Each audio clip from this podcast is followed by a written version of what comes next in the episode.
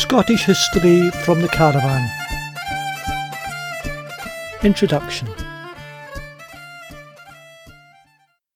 Hi there. Today's the 29th of March 2020, and like most of the UK, I'm in lockdown. I'm spending the next 12 weeks living in my caravan in self isolation. Now, I'm located on the Moray Firth, and being next to the sea, you'll probably hear lots of seagulls in the background, but I hope they don't distract too much from what I have to say. This series of podcasts is about Scottish history, but in particular, the history of the towns and villages of the northeast of Scotland.